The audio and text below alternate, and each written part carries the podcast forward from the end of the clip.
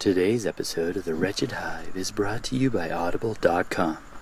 Get a free audiobook download and 30-day free trial at www.audibletrial.com forward slash hive. That's H-I-V-E. Over 180,000 titles to choose from for your iPhone, your Android, your Kindle, or MP3 player. Thanks for listening. Welcome to the Wretched Hive podcast. I have a bad feeling about this.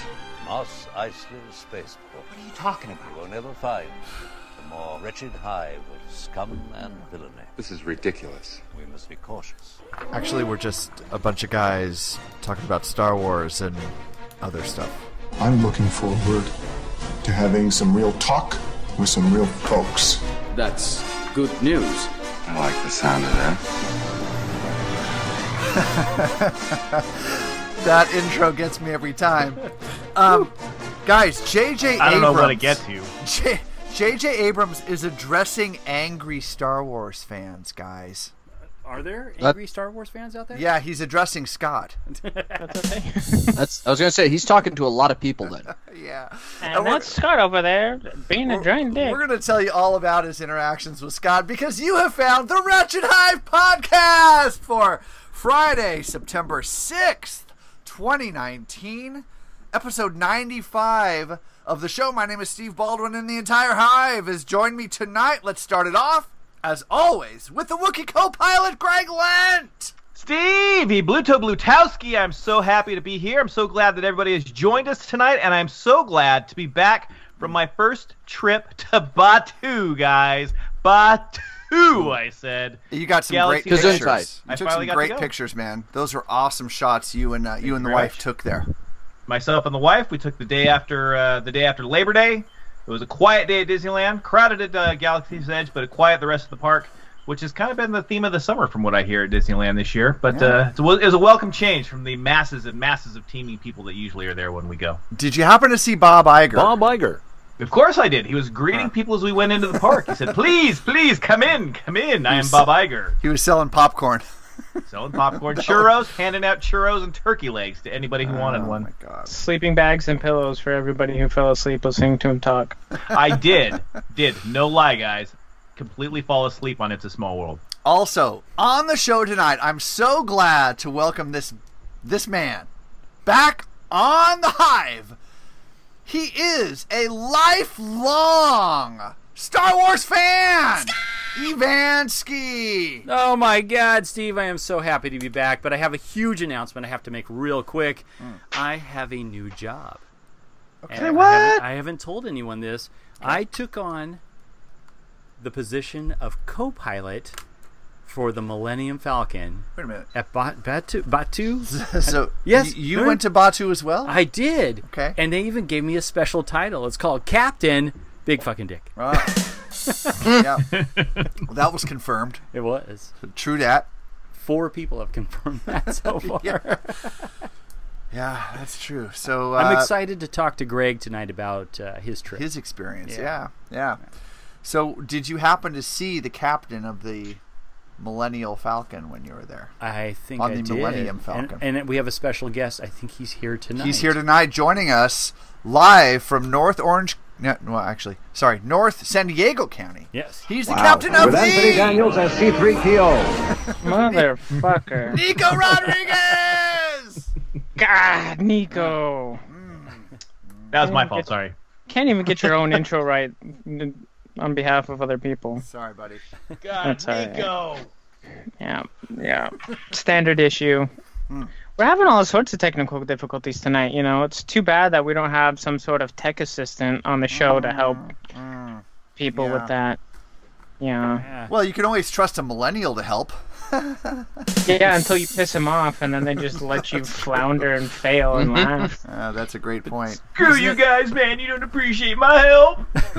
Yeah, I was gonna say, isn't that every day? Talking about not appreciating his help. And finally, We meet again, you logger-headed, tickle-brained pumpion. What? we have Well, that's the sound your mother made last night. Dave! One's a sick duck. I can't remember how it ends, but your mother's a whore.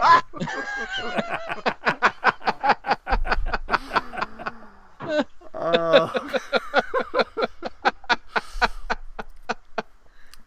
Ever. Oh, she was nushing it all right. Call him. We, we can't keep playing if you don't let go of the pickle. That's what your mother said last night. Harry.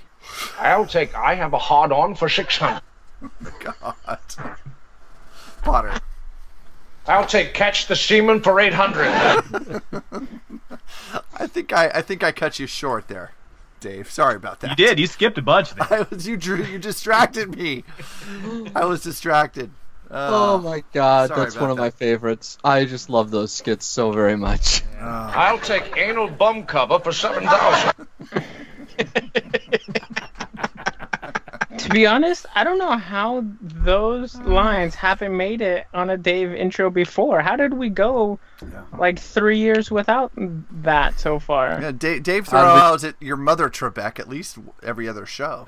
I know. It's like, it, yeah. Oh God. So, thank you, Greg. That And I screwed it that up too. that Damn touched it. me in my special place. Absolutely. Not in an inappropriate way. Uh, At least not a way you'd get charged in any court of law. Uh, but hey, good afternoon, good morning, good evening to you, wherever, whenever, however you are listening to us. Thank you, Stevie B, my favorite Rebel scum, for the intro. As always, we are five by five tonight. That's exciting. We were four by four just a couple of days ago at a secret uh, rendezvous at the Baldwin Cottage. One of those rare moments where four of us were able to get together and spend a little spend a little quality time. That was a good time. Yes. Nico yes. made a surprise guest appearance. I actually made it to a, a live event with the Hive. Surprised your parents and showed up. A rare That's awesome. appearance. Yeah, Yeah, you guys all live pretty close to each other. I'm the I'm the far away one, so yeah. No, that was great to have you, man. It was fun. So, Steve, have you had a chance to uh, you uh, try the blind pig yet? I did. So so so I'm a big fan of um, Russian River Brewery up there in Santa Rosa, California. And uh, Dave somehow was able to procure a a few bottles of Blind Pig, which is one of their really good beers. Um, yeah, thank you for that. I had one last night. Delicious, absolutely beautiful. Thank you so much for that. I, wa- I wanted to get the review on air because maybe I'm thinking there's a sponsorship opportunity here. Mm.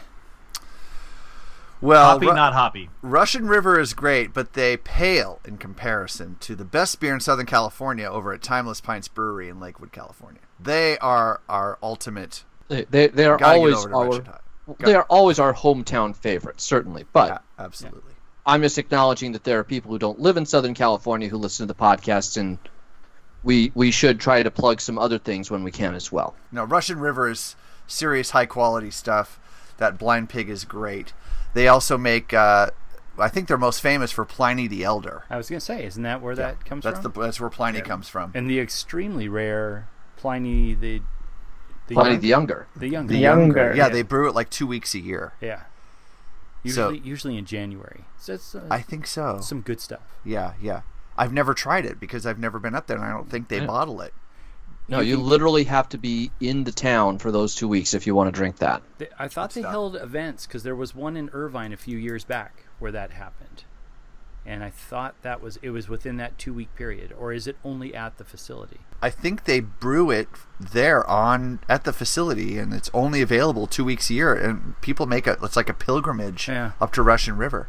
Okay, Yeah, I'll, I'll look into what was which going on. is just a hop, skip, and a jump away from the the largest privately owned Star Wars collection in the world. There at Rancho Obi Wan, it's just about what about an hour away from Santa Rosa, Dave? Yeah, about an hour. Yeah. So well worth a trip up there to Rancho and then shoot over to Santa Rosa and have yourself some Russian River. Good stuff. just over an hour away sounds a little further than a hop, skip, and a jump. I'd call that maybe a hop, skip, a jump, a leap, and a twirl. All right. Fair enough. It's right it's not right next door, but it's close. It's a lot closer than we are here in Southern California. It's in the See. neighborhood. All right. Well, if you've ever been to Russian River Brewery and enjoyed a Pliny the Elder or any of their delicious beers, call us and let us know what you thought of them on the Wretched Hive hotline. That's 562 455 4483. That's 562 455 Hive. That's spelled H I V E. In case you can't spell hive. You goddamn right. And you can also find us online at thewretchedhive.net on Facebook at facebook.com forward slash Wretched Hive Podcast. We love you, Facebook. That's hot. And uh, you can also find us on Twitter at Wretch Hive Pod, on Instagram at Wretched Hive 77 You can email us to show at thewretchedhive.net. Find our app in the Apple App Store, and look us up on Google Podcasts, on Stitcher. And of course, the best way to listen and review the show is on Apple Podcasts. Now, before we get to the news, guys, we had a couple of Hive hosts recently attend Disneyland. Well, don't really attend Disneyland. I guess you visit Disneyland. Yeah, yeah. it's not like it's a lecture. Taking Um, attendance. uh, Greg and Scott, both independently on their own, separately, on different days even, went to Galaxy's Edge. And so we, I, I want to get your hot takes uh, on on Galaxy's Edge. And Scott, I think I'll start with you. Okay. What What was your just immediate impression of Galaxy's Edge? What What do you All right, remember wait, most? hold on. Okay, for the record, Scott, Steve Hold on. Scott, going I'm gonna let you go Time in. out. Time out. I'm gonna let Are you, you go. jump- but are you I'm gonna jumping jump in? You're gonna I'm jump in on real Scott? quick. He always does. Did anybody else? No, I always does. Yeah. All right. Well, put a marker up, Steve. It's the first one of the night. Fuck you, Scott. um, did anybody else notice that Scott was wearing glasses over his glasses, and then he pulled one pair of glasses off to adjust his second pair of Ni- glasses? Nico, uh, in defense of Scott, that's what happens when you get old. So Mm-hmm. just fuck right off with that. Oh man, I love Greg There you tonight. go. Greg, That was- it- I was going to suggest it was an Even though airplane. Greg was backhandedly, he's making up Even for though all the fucking dicks I got from the last old. show. But I want to say that I'm going first because Steve pointed it out. I'd got a special title for not being here because I was actually attending, attending Yeah. Galaxy's Edge. Well, we were all kind of upset night. because you got to go to Galaxy's Edge while we had to sit here and do a podcast. Oh my God! I'm so sorry for the people that have gone how many times now? Multiple times to Galaxy's Edge. All right. Um, So is that where you were last week? I didn't know that. Is that where you were? Yes. Oh, you should have said something. I.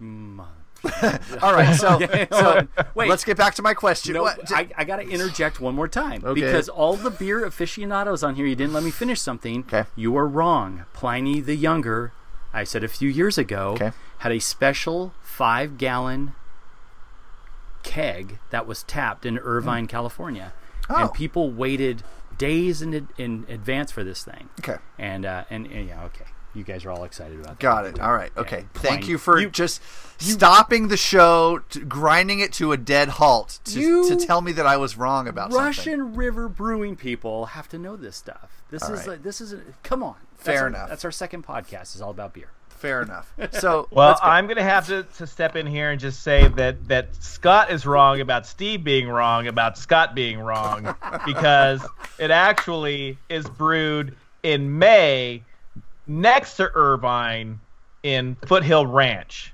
Just so we're all clear exactly what's going on. Mm. What? You know, I was listening to an older episode of The Wretched Hive earlier this week just to catch up. was it and more I was entertaining amazed- than this? Well, no, I was just going to say, I was actually amazed that there was a point in the podcast where Scott had to try to get the conversation back on track, and I, I don't think that that's ever happened before. I just wanted to pause to appreciate that. Oh man, now Dave's jumping the in on this. derail king. Okay, Let's go. So, Scott, you went to Galaxy's Edge and visited Batuu. I did. What was your impression as you think back? Now, listen to my question carefully, Scott. I'm asking you a question. Fix it in post. All right. When, when you, what is your lasting memory when you think back of your first time to Galaxy's Edge, which was just last week? What is the first thing that comes to your mind? Well, I, oh man, I, there were a million things that actually came through and just like just blew my mind. I will say though, the lasting memory that I, I will always have Yeah. is I came there. So there are three entrances and exits into Galaxy's Edge. I came into the one uh, closest to Fantasyland. So you kind of come through this little gate and you kind of do this little bend. You'll see uh, Kylo's ship right there. All beautiful, loved it, amazing, goosebumps and all that stuff. It wasn't until I turn the corner, and you see this first vision of the side of the Falcon. You're just seeing the cockpit and kind of the front. What what do they call that? Like the man, Like man- the front mandible. mandible. Yeah. Yeah. And uh, oh my god, it, it was almost a stop, and like your knees are getting weak, and you're kind of getting shaky and all that, and it was just awesome. Hmm. Plus, it was a Monday night. The park was dead.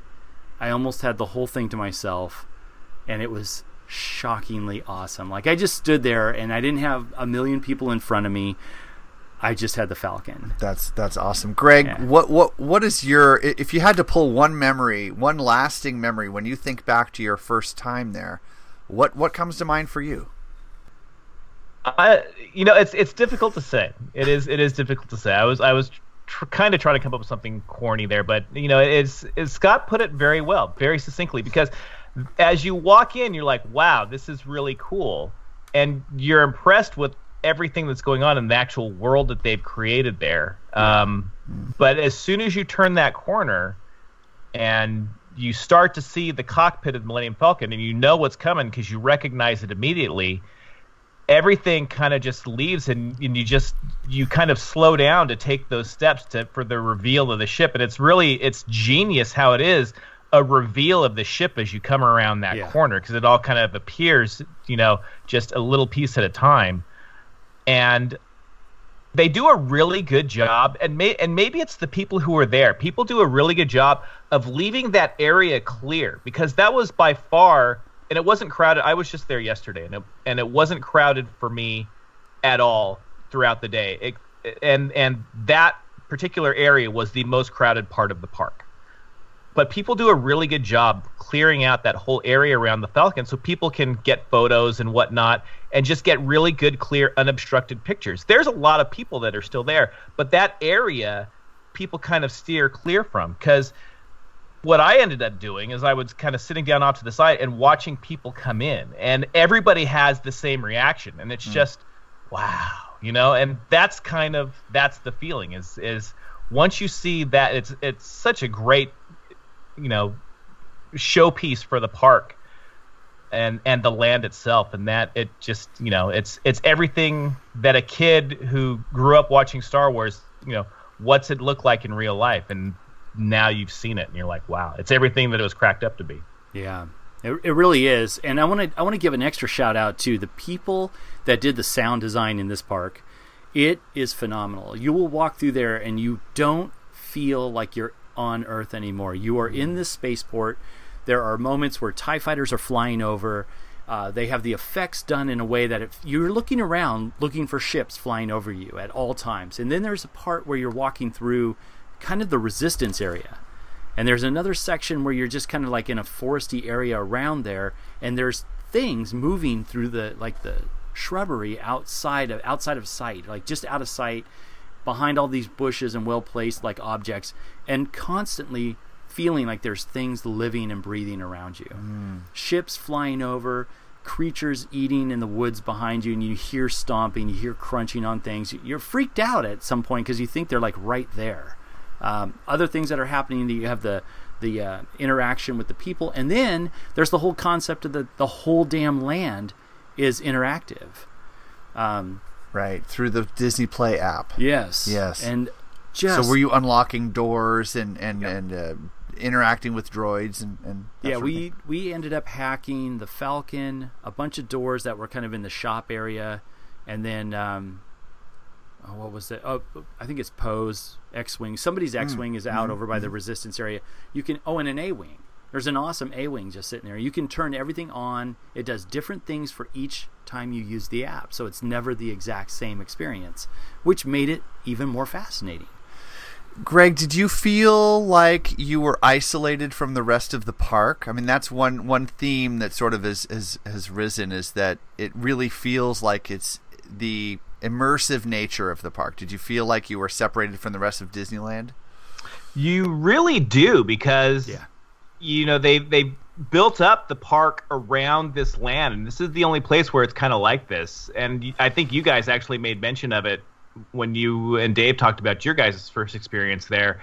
Is that the rest of the park is hidden from you when you're inside Galaxy's Edge there, and like Scott said, because of the way they piped in the sound, you can hear the ships, you can hear animals, you can hear all kinds of things.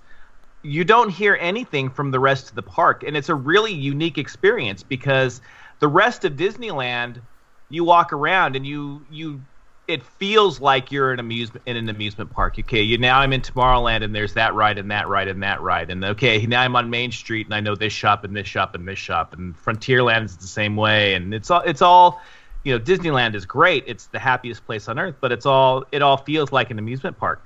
This doesn't feel like an amusement park. It feels like a, a, a intergalactic, you know, hub where there's actual things and activities going on. The the the Smuggler's Run ride is well hidden behind the Millennium Falcon. There's no like visible clue of where the line is or anything like that until you actually go up to it. Uh, the bars and the, you know the, the shops all look like a bazaar. The the the bar Oga's Cantina, you know, it's it it just looks like a nondescript building that's there. That's that's the most amazing thing Yeah. uh, of it is just the way they've designed it to feel like an actual place. You know, I think that they they looked at what was going on at Universal Studios and and the the Wizarding World of Harry Potter that's there, and they said we can do better. And it was a tall task, but they did better. Oh, they did.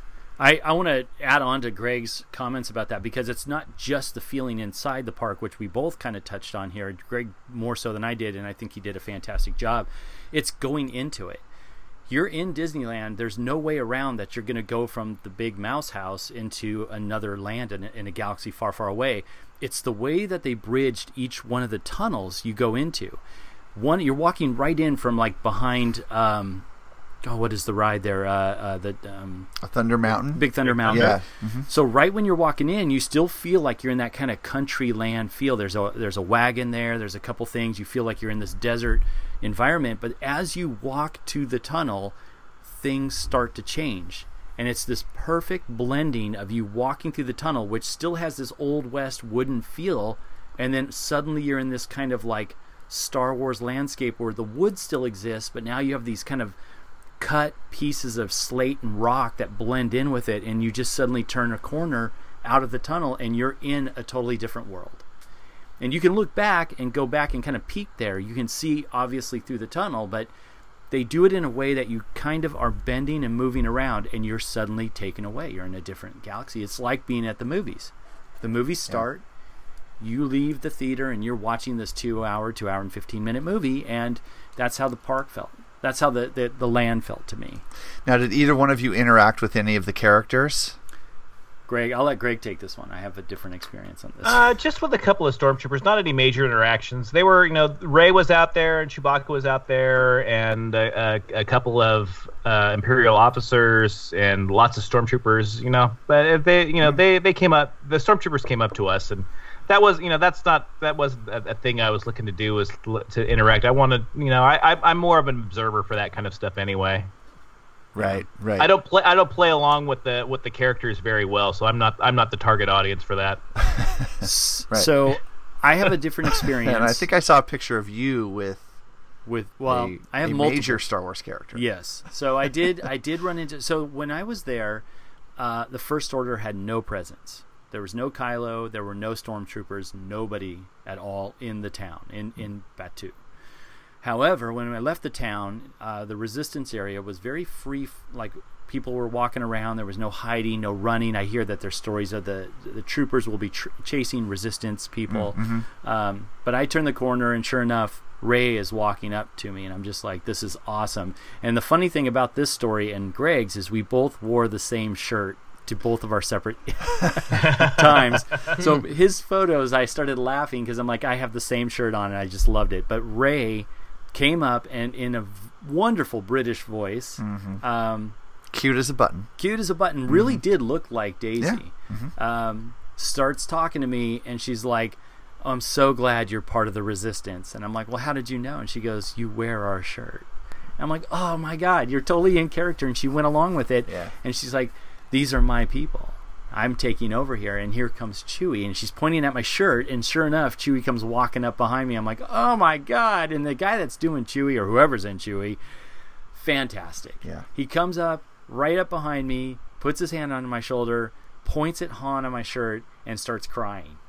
and I'm like, oh my god! That's great. His head is now bent over, seven feet tall, on my shoulder, and he's just sobbing on me. And I'm like, oh my god, what do I do? That's cool. You man. know, when I I was there, when I was there yesterday, it was it was 94 degrees in Anaheim yesterday, and I saw mm. Oh. Chewie walking around, and I'm just like, you poor guy, you mm. poor poor man, being Yeah. Havers Hall you are, wearing 50 pounds of fur in 94 degree humid weather in Anaheim. Ugh. Yeah. yeah. Well, that, so did either one of you do like the lightsaber building experience or the droid building experience? Uh, no, I, I, I'm a hard no on the droid building experience. Um, the lightsaber, you know, it's 200, and that's that's the other thing that kills me is when you ask about anything, everything is talked about in credits. The lightsabers are 215 credits to to acquire. Yes. Um, uh, I, I don't know that I'm sold on that one. I'm I you know I think I they, they do have the shop with all of the replica lightsabers, and I think I would look more closely at those. But the experience of building your lightsaber does look kind of cool. So maybe that's a thing in my future. But I, I wasn't ready to do it yesterday. Yeah. Yeah, I might do it if it's a special thing. I might take my son, and we might just do it for the fun. He still gets a kick out of the films. He's old enough now that he's kind of like doing his own thing. But I think that might be a fun thing. Um, I went into the shop. Oh, so I do have a special thing. I, I'll try not to spoil it, but there is a major, major Easter egg. I told Steve about this when I talked to him about being there, Right. and I wanted to ask Greg if he saw something that was not Star Wars related. That's inside the inside the land. Did we not talk about this on the show already? No, you Something- and I talked about. we it. talked about it privately. Okay. Some- Okay. Something not Star Wars related in just in the land or in a specific shop. It's in a shop, but it's in the land, obviously. It, it, it's in the Den of Antiquities There- shop. Yes. Yeah. Okay, Which, so that's where the that's the store where they sell all the lightsabers. which is sort of a hint Yes. in and of itself, isn't it? Yes, Good it name. is. It yeah. is. We'll go check that out. Um, yeah.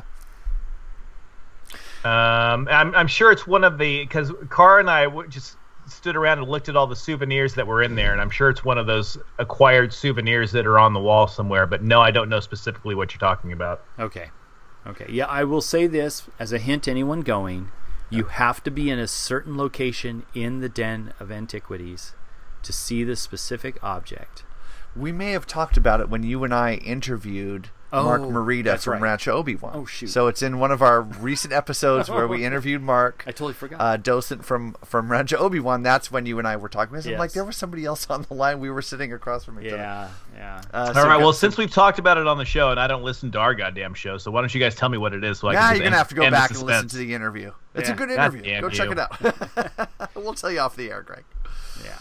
Uh, well, good. I'm so glad you guys got to go, and that we're just scratching the surface here. There's so much to see and look at There and is. do at Galaxy's Edge, and and I, I'm really really pleased that you guys went, and we all need to go together.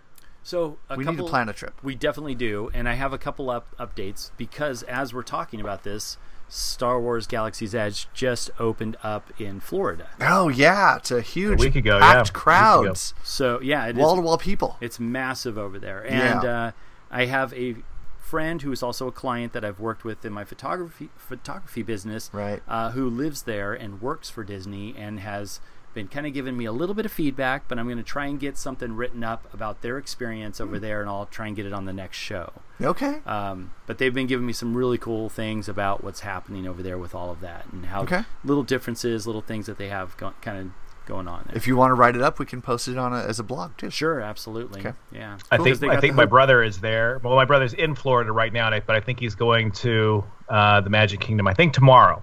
Um, Nice. he's been he's been at, spent a day at Epcot and a day at the Animal Kingdom, and I think he's doing the Magic Kingdom tomorrow. So I'll ask him for an update also. Good stuff. Good, good, good stuff. Excellent. All right, guys. Well, let's go on. We got some news to cover. Here we go. From ABC News World Headquarters, this is ABC World News Tonight. No, it's not. It's Star Wars news with the Wretched Hive. So be it. Well, guys, we're getting closer and closer to the release, the official theatrical release of Star Wars Episode Of the Mandalorian? Nine. Well, that too.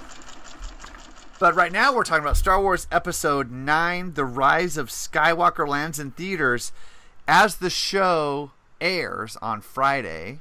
September 6th. We are 105 days away.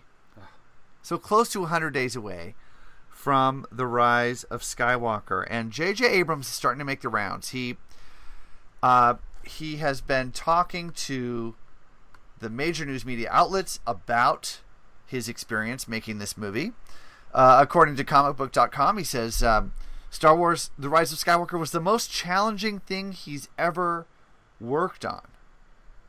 And uh, this is from the guy that made Lost. Ever. Ever. Um, he says that, uh, let's see, he says, he says, uh, you have to be grateful for them, meaning the shows he's worked on, because you don't want to be working on something nobody cares about. Actually, he was talking about the fans. He's addressing the fans directly that are angry fans with Star Wars. Fans that are angry at the Star Wars universe and maybe previous filmmakers. I don't know. Ryan, ring a bell? But he says, you got to be Is, grateful. is Ryan angry at people? well, people are angry at Ryan. Oh, people angry at Ryan. Okay. The fans are. He's saying you got to be grateful for those fans because you don't want to be working on something that nobody cares about. And you have to understand they've got their opinions, and of course you have to value them. You're never going to please everyone, Scott. You have to know that going in, and you do the best you can. I'm nothing but thankful, thankful as someone who considers myself a fan, and I can't wait for them, the fans, to see this film. So J.J. Abrams making the round, appeasing the angry fans, and being the wonderful ambassador he is to the Star Wars universe. I like his approach, and I think it. And, and I know I'm going to get a lot of shit about this, Mm. but I have been the naysayer on the whole Last Jedi thing. Are you coming around on the Last Jedi? Not at all. Okay. But I All right. will say this to be fair, I don't know how this whole thing ends. And there could be things that happen in Rise of Skywalker that clear up maybe some of those issues that I Hmm. have. I think there's another Hyvian that has been maybe making that point for a few months. Yeah, I, I, David Potter. Whatever. Nearly two goddamn years. Whatever. So he went on to say the story that we're telling, the story that we started to conceive when we did The Force Awakens, was allowed to continue. You hearing what he's selling there, Scott? Yeah. Uh, episode 8 didn't really derail anything we were thinking about, but I will say that the fun of this movie is that these characters are all together on this adventure as a group. That's the thing I was most excited to see the dynamic between these characters that these amazing actors play on this desperate seat of your pants adventure. To me, that was the most fun having the group back together. Fair enough, but I'm going to say this. We talked about something probably six months to a year ago that was a little bit different. And I think what we're hearing now from JJ is just what he just what you said earlier. He's kind of appeasing both sides on this. He's Mm. making nice with something that was kind of brought out there. I don't think he was quoted, but I think there was a feeling of apprehension going into it on how he's going to fix a lot of the issues. You may have been thinking about um, Mark Hamill, who was Oh, I know expressed was- a lot of apprehension about how the, the series was going to go. Absolutely not. I'm actually because I know the whole thing with Mark Hamill. And this was JJ coming in, and there were Okay. some talks about it. Maybe it was still rumors at this point that JJ was going to have to work extra hard to try and fix some of the things that possibly didn't go the way they had it planned out. Now those could have been rumors, but this is a good way of JJ kind of saying all is great, Okay. all is fine. We have ways of doing this. He doesn't have to say that I'm right as the one person who hates the Last Jedi. He's just saying we have another movie to make, and there are ways that we can do this. Okay. it's, it's just it's just being a neutral guy and trying to appease a lot of different people. You can't please everybody, but at least you can make the attempt to say we're not done with this. We're going to finish this off, and I think you guys are going to be happy with it. All right, and I'm good with it. to that. me to me it almost hmm. sounds like there's a little bit of double speak in there hmm. like read back that Yeah. quote again for me there steve it didn't it, it allowed it to continue and what Uh, I closed the window. Give me a second. I Oh, can okay. find it here. but so so for me it sounds like he's saying episode 8 allowed it to continue and didn't derail the story now he's not saying that episode 8 furthered the story that it developed anywhere where he was trying to go he's just saying that episode 8 didn't fuck up where I was trying to do with episode seven and where I envisioned episode nine being. Okay, here's the quote, Nico. He says that this is uh, reading from geektyrant.com. The story that we're telling, the story that we started to conceive when we did The Force Awakens, was allowed to continue. Episode 8 didn't really derail anything that we were thinking about. That's Alright, a direct so- quote from J.J. Abrams. Didn't really derail anything. It was allowed to continue, but it wasn't furthered. It wasn't mm-hmm. developed the way we wanted it to. Yeah. He's, you know, it's that's he's he's not saying anything bad about episode 8, but he's not saying anything good about it either in there. He's not that's saying fair. that it did what he wanted it to do, that it went where he was envisioning when he started episode 7. He's just saying episode 8, you know, basically he's saying like yeah, you could take it or leave it. Maybe you could not watch it and watch episode 7 and go straight into 9 and you'll still figure out what I'm trying to tell with this story. Yeah, holy shit! I can't believe I'm about to say this, but I totally agree with Nico. And um, I'm gonna I'm gonna add on what you're saying there, Nico. To me, that sounds like what Nico's saying is what I experienced a lot when I worked in a lot of different companies and corporations is called corporate speak. It's just tell. It's the same thing Bob Iger does, uh, you know, in his little uh, press releases and all that stuff. It's appeasing all sides. I like enthusiasm. Yeah. There you go. There's See, Bob. he does. A little Bob He for does. you. So that's Damn all. right he does. Um, all right, so fair enough. So uh, if you feel like you're going to get, Scott, Yeah. a balance between the dark side and the light side, and a final answer on the fate of the universe in episode 9, you may be disappointed. According to Lucasfilm, and uh, I can verify that yes, this did come from Lucasfilm. Did it come from Lucasfilm? Lucasfilm and director. So so this is the this is actually also at geektyrant.com. This is the official synopsis of episode 9 Yeah. from Lucasfilm. All right. Quote Lucasfilm and director J.J. Abrams join forces once again to take viewers on an epic journey to a galaxy far, far away with Star Wars The Rise of Skywalker. The riveting conclusion to this seminal Skywalker saga, where new legends will be born and the final battle for freedom is yet to come. Star Wars The Rise Now- of Skywalker opens in U.S. theaters on December 20th. Now Hey. that is some corporate speak. Yes, totally. Um, and since this was directed at me, Steve, I'm going to bring this back up. Yes. Um, yeah, that totally is corporate speak. I mean, right but there. listen to that. That's very clear. They're saying where new legends will be born. That's part one. Part Kinda- two. Kind of saw that already. And the final battle for freedom is yet to come.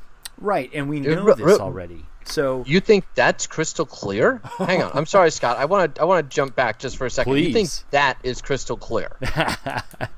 No, I mean to me that's sort of like is does that mean that at the end of the movie the battle is yet to come? I or does that, that mean is- currently the That battle is that, to that, that, that is the written equivalent of a Rorschach test. It is whatever the fuck you want it to be. that is, Yeah, y- Dave. you That is vague if- booking if- right there. They, that they, is they, they want they want to they want to appease the the Last Jedi haters, and they want to say and for the people who like the Last Jedi and appreciate the Last Jedi, they want to they want to not alienate them as well. It's it's You could- completely it is the milk toast of comments. Yeah. You Yes. could you could make that apply to the Lord of the Rings third episode, uh, third movie. You know, it could be with director Fat Man, what's his name, and Frodo, and then hey, that guy lost a lot of weight. All right, Give him right, some well, you know, you know what I'm saying? Like that could be any sort of kinda action adventure film synopsis, and an epic final battle conclusion of the story. You won't want to miss what happens on the next episode of Dragon Ball Z. Well, in yeah. a world but- where one man has one mission. Okay, so the the whole point of this paragraph is to not give anything away. Right. But did Yeah. they just give something away? Not at all. And how do you think, how do you Dave, I give that a? Yeah.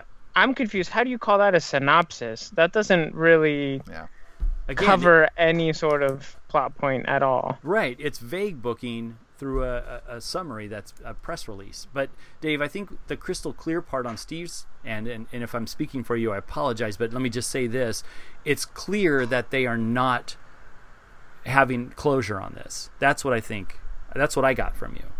So they are clearly stating It's not from me. It's from Lucasfilm. right. It is from Lucasfilm. It is. It's But I'm oh just my saying. God. Lucasfilm. Did it come from Lucasfilm? But Did we, it come from Lucasfilm? we already know that. We already know that we saw the kid with the broom, which is the stupidest thing ever, but Mm. it's out there. And it's In a world Hey. where Ewoks exist, The kid with the broom is not. Yeah, it was stupid, man. It was on Hey. Ewok level. That's all I'm saying. That And- that kid is the next Quidditch superstar. I was gonna say you could put Hedwig's theme right there. Oh, somebody re-edit that film. Um, But yeah, so we already saw that. We saw the future, and then we see that. So what's confusing about that summary is that we know that it's going to be the conclusion of the Skywalker saga, which now is telling us that it's open to not just closing Skywalker's story out. It's going to be something bigger that's going to move on, and we already know that because they're going to be doing multiple new films. All right. Well, let me let me ask you this, Greg Lent. Who is the new legend that will be born? Broom Boy. With Anthony Daniels as C3PO. it could be. It could be. It could be Creepio. Come on, the um, Creepio meme is the best out there. Have you seen is that? So strong. I love the Creepio meme. I don't, I don't know. Do we get a new character who's introduced in this one that will be that will carry us in? Like, is this the bridge to the next trilogy? Huh, I don't know. I don't think so. I think I think it kind of ends here. I think they tell the story, and and I think there's, you know, there'll be. I, I think we see a time jump. I, I think we see a next generation that comes around mm. with the next set of movies. I don't think I don't think there's any one character in this one that's going to break out and be. If anything, the young boy character will be the wizened old, you know, mm. Jedi Master in in the next trilogy. That I think that's as close as you get. Is is you you won't see that guy fighting in his heyday for sure. Maybe in a, maybe in a series on Disney Plus, but not in the, and not in a trilogy of movies. But Greg, it is a connection, and that's the point. It's not just the end of this and something brand new is going to come along. There is a connection and a bridge. That that is the bridge. I mean, that is why Rian Johnson put that in there is to show you that other people could have the Force and not be a Skywalker connected something or other. Are you suggesting that that kid is just purely sort of like a sideline character? He's not going to blossom into something that we're going to see on film or on TV. He's just like it's just a nod to yes, the Force exists, and you don't have to be a Jedi to use it. Yeah, yeah. Not to step on Scott, but uh, I don't. I, I, yeah, I think he's just symbolic. I don't think he's anybody of note at all. Yeah, I No, he's he's the so- he's the softball player from the last episode of Buffy the Vampire Slayer.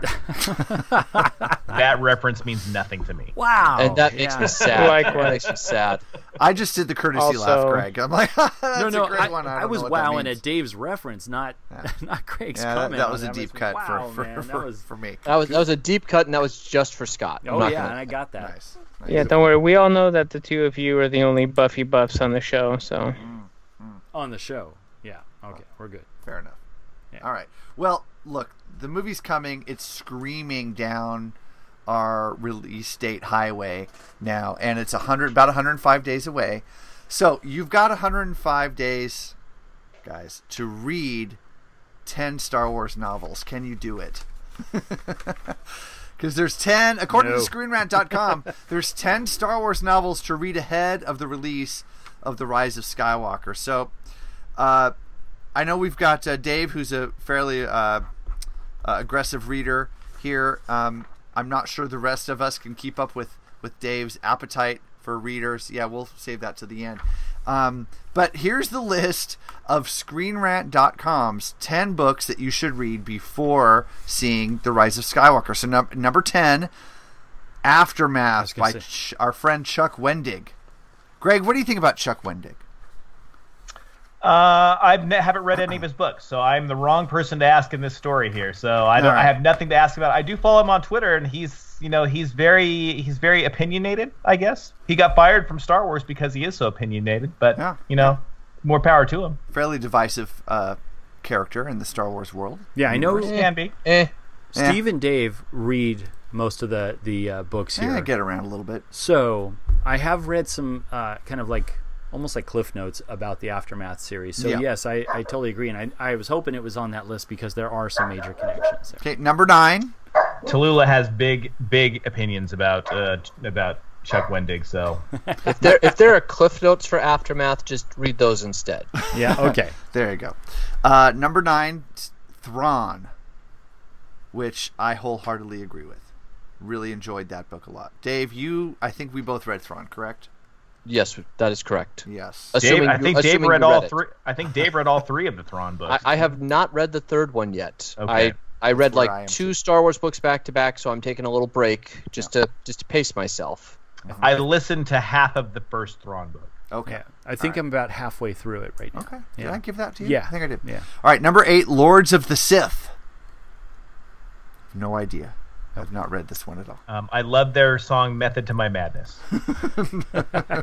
Number And seven, a great cover of "Like a Virgin" by Madonna as well. n- number seven, Phasma.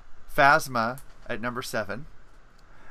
Because you got to read the book, Scott, in order to understand the f- character. You do. Because they have to fill in the gaps between the movies with books. We've discussed this many times. Yeah. I know how much you love that. I do. Uh, now this one's interesting. Coming in at number six, Courtship of Princess Leia. Star, Star Wars: The Force Awakens, the the adaptation of the movie The Force Awakens. Okay. Did we Rebecca. discuss it? Was were there extra scenes that we? There was a couple of extra factoids in there. Okay. Um, yes, and coming in in the same vein at number five, Star Wars: The Last Jedi, the Okay. novelization from The Last Jedi. Well, that leads me to believe that those things that were left out of the films might be important then. I think so. Yeah. Number four, Battlefront Two: Inferno Squad. Now this this gets a little derailed for me because you're reading a book about something that happens in a video game. This is like triple platform here. I, I have a feeling I know what they're talking about in this. And, and Greg has the Battlefront 2 game as well. Is that correct? I do, but I haven't finished it. I'm, Okay, I'm okay. you know, a third, halfway into it maybe. There, there is, Is it- something that deals with the Emperor Okay. in that series. Nico, I was gonna say, isn't the Inferno Squad the like the the turncoat Imperial tie wing that goes rebel? Yeah, I believe so. uh, isn't that what the main character is part so of the, the just- Inferno Squad? just really quick, the book Inferno Squad is a great way, great way to explore some other concepts that play into the game. The novel follows the elite squad, which is led by the Imperial hero Iden Versio, as she struggles with the partial defeat of the Empire. It's an interesting exploration of what life is like to live on a planet that's within the clutches of the Empire, and helps to further explain the character decision made in the game's campaign. Huh. So interesting. All right, number three, Star Wars Catalyst. Now this is the this Great is book. the novel that preceded Rogue One. And uh, Dave, you you uh, recommend this one? I, that might be the best post acquisition novel I've read for Star Wars. I, I did read that one complete or listen to it complete uh, beginning to end, and I, I enjoyed it as well. better Does than it ex- Thrawn. Better than better than Thrawn. wow. Okay.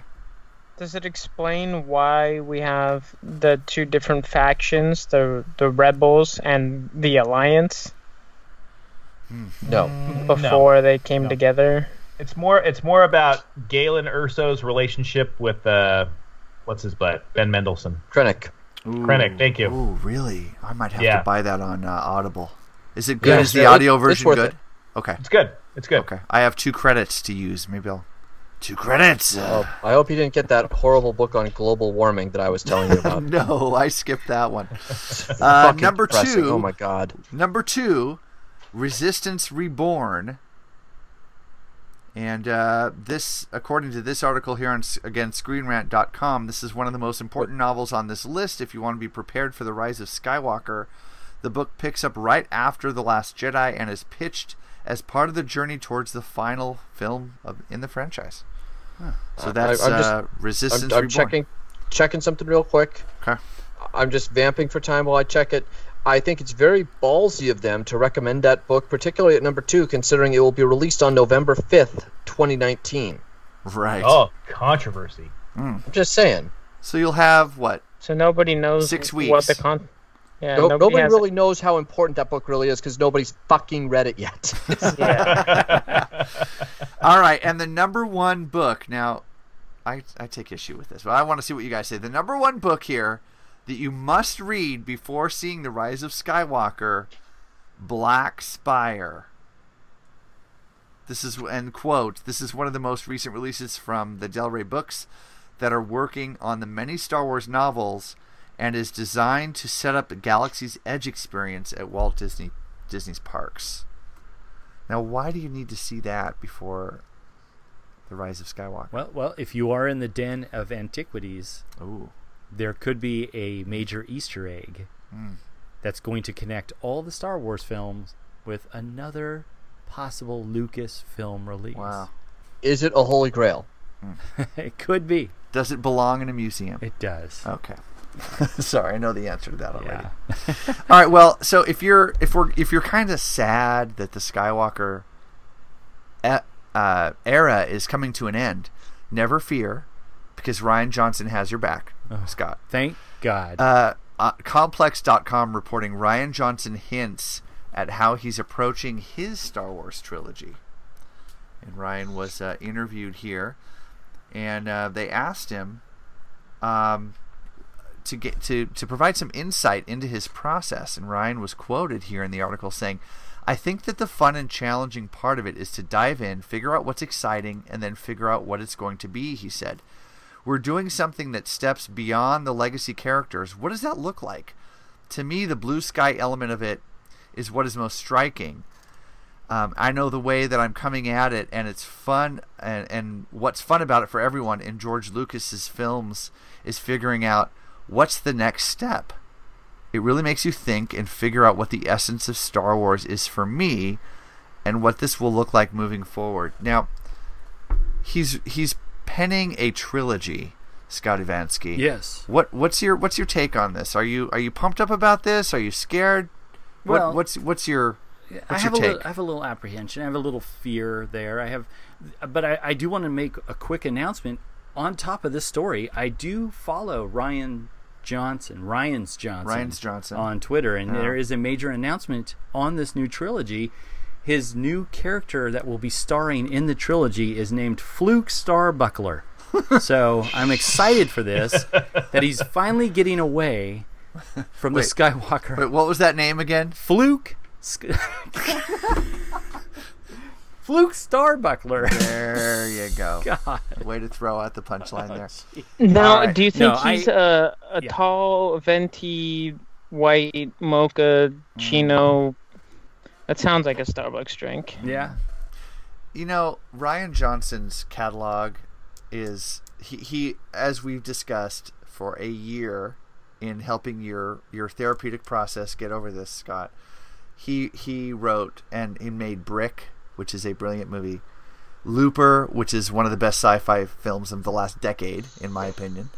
The Last Jedi, which is, you know, Another one of the best sci- sci-fi films of this decade. divisive Preach among it. fans, but a great movie. Okay. You don't want to go there. You're done. He's just like, okay, Steve, shut up. Brick is a really, really good movie. You don't like Looper? Looper is also a really good movie. Okay. But has flaws.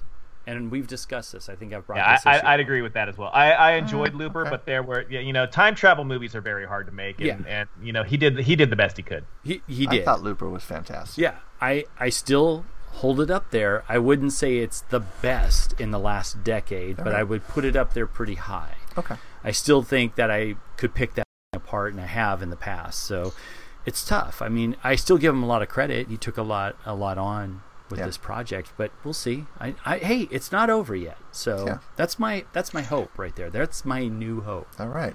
So You know, the the the point that he makes about it being an unrelated to the Skywalker saga really gives me a lot of hope because yeah, I don't see him picking up where anybody else left off or leaving an open end for somebody else to finish off. So if he gets to do his own thing based on his past experience and his discography and biography or bibliography of movies and stuff, I think he's, you know, he's a halfway decent, strong ish filmmaker.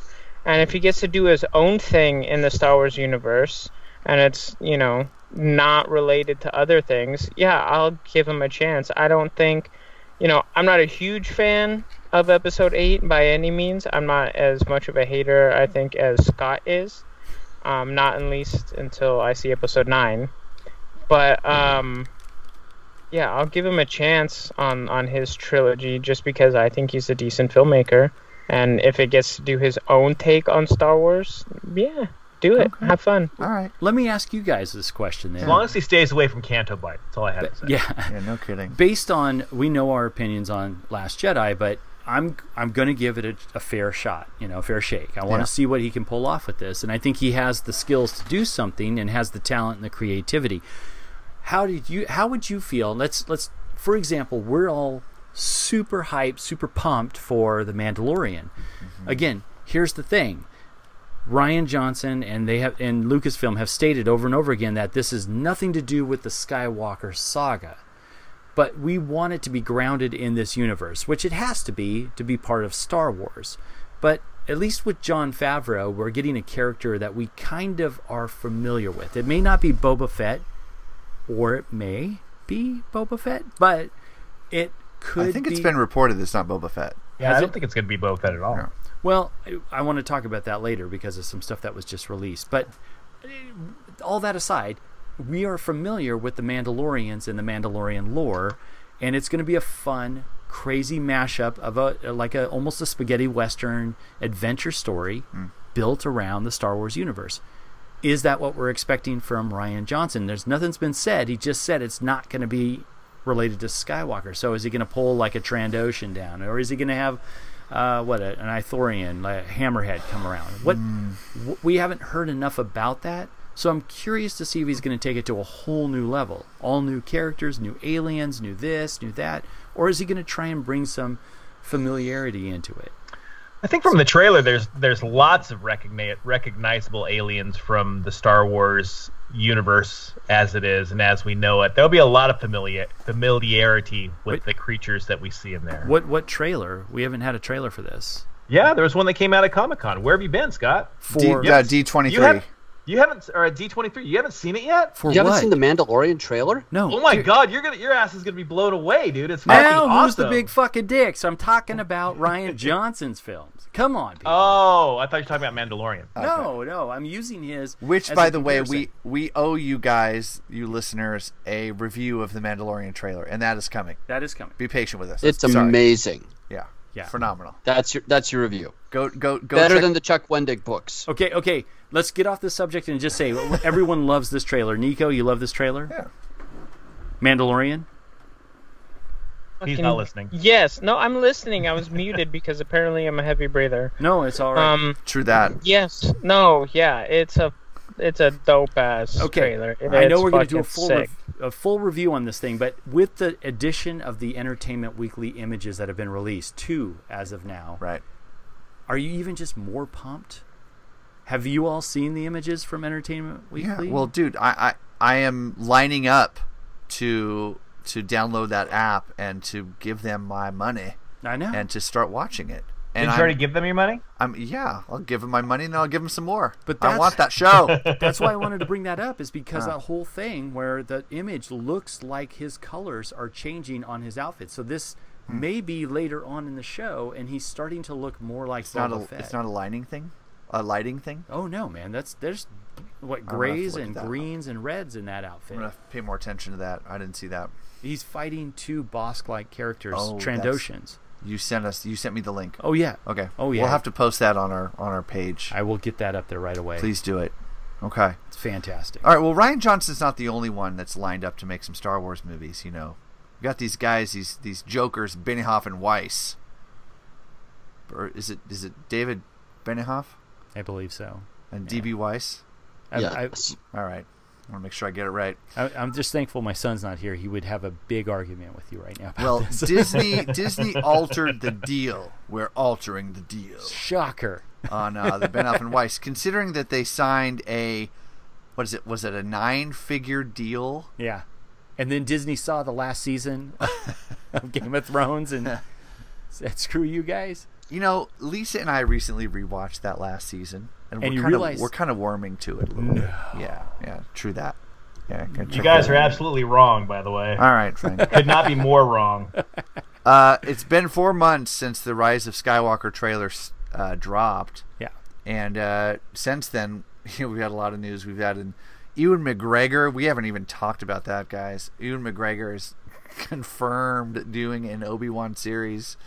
We get Adobe. Oh my God, the I'm so excited series. for that. How, how did he not just drop out on stage and just pop up with a hello there? How did he I not do know. that? That is a big Hello there. issue out there. There's a lot of people upset about that. Uh, but Dave, uh, Benioff and Weiss, um, th- they are going to be penning their their uh, trilogy of films, but they're not going to be as hand on hands on as it was originally thought, according to this uh, Collider.com article. Though the original plan called for Benioff and Weiss to pen all three installments, uh, there's a note about the pair's mind-boggling $250 million Netflix deal. Uh, the pair will be writing a treatment for the Star Wars trilogy and are committed to penning one of the films. And the original deal was to write all three. It's unclear if the duo will have another feature for uh, Fox or Disney, uh, but will or will they just write the one movie for for the Star Wars universe? Oh, so bra- Boy, breaking their, news. Their calendar is just clearing up right and left. I mean, suddenly they're not doing. They're only doing one movie, not three. Their HBO follow-up series got canceled with the Netflix deal. I mean, suddenly they got some time on their hands. I don't think they're hurting for work or money at this point with two hundred and fifty million dollars Yeah. coming from Netflix. Certainly not money, but I will say breaking news. I think George Lucas is being pulled in as co-writer on these. Legit? Is that? Are you serious? No, I don't know. Oh, damn, well, you should throw that out there. So- I got a lot of breaking news tonight. Come on, trying to confuse everybody. I'm just having fun with people. I have. I, I have. I have breaking news too. right. Steve. Yeah. The word gullible has been removed from the dictionary. it's got my picture on it.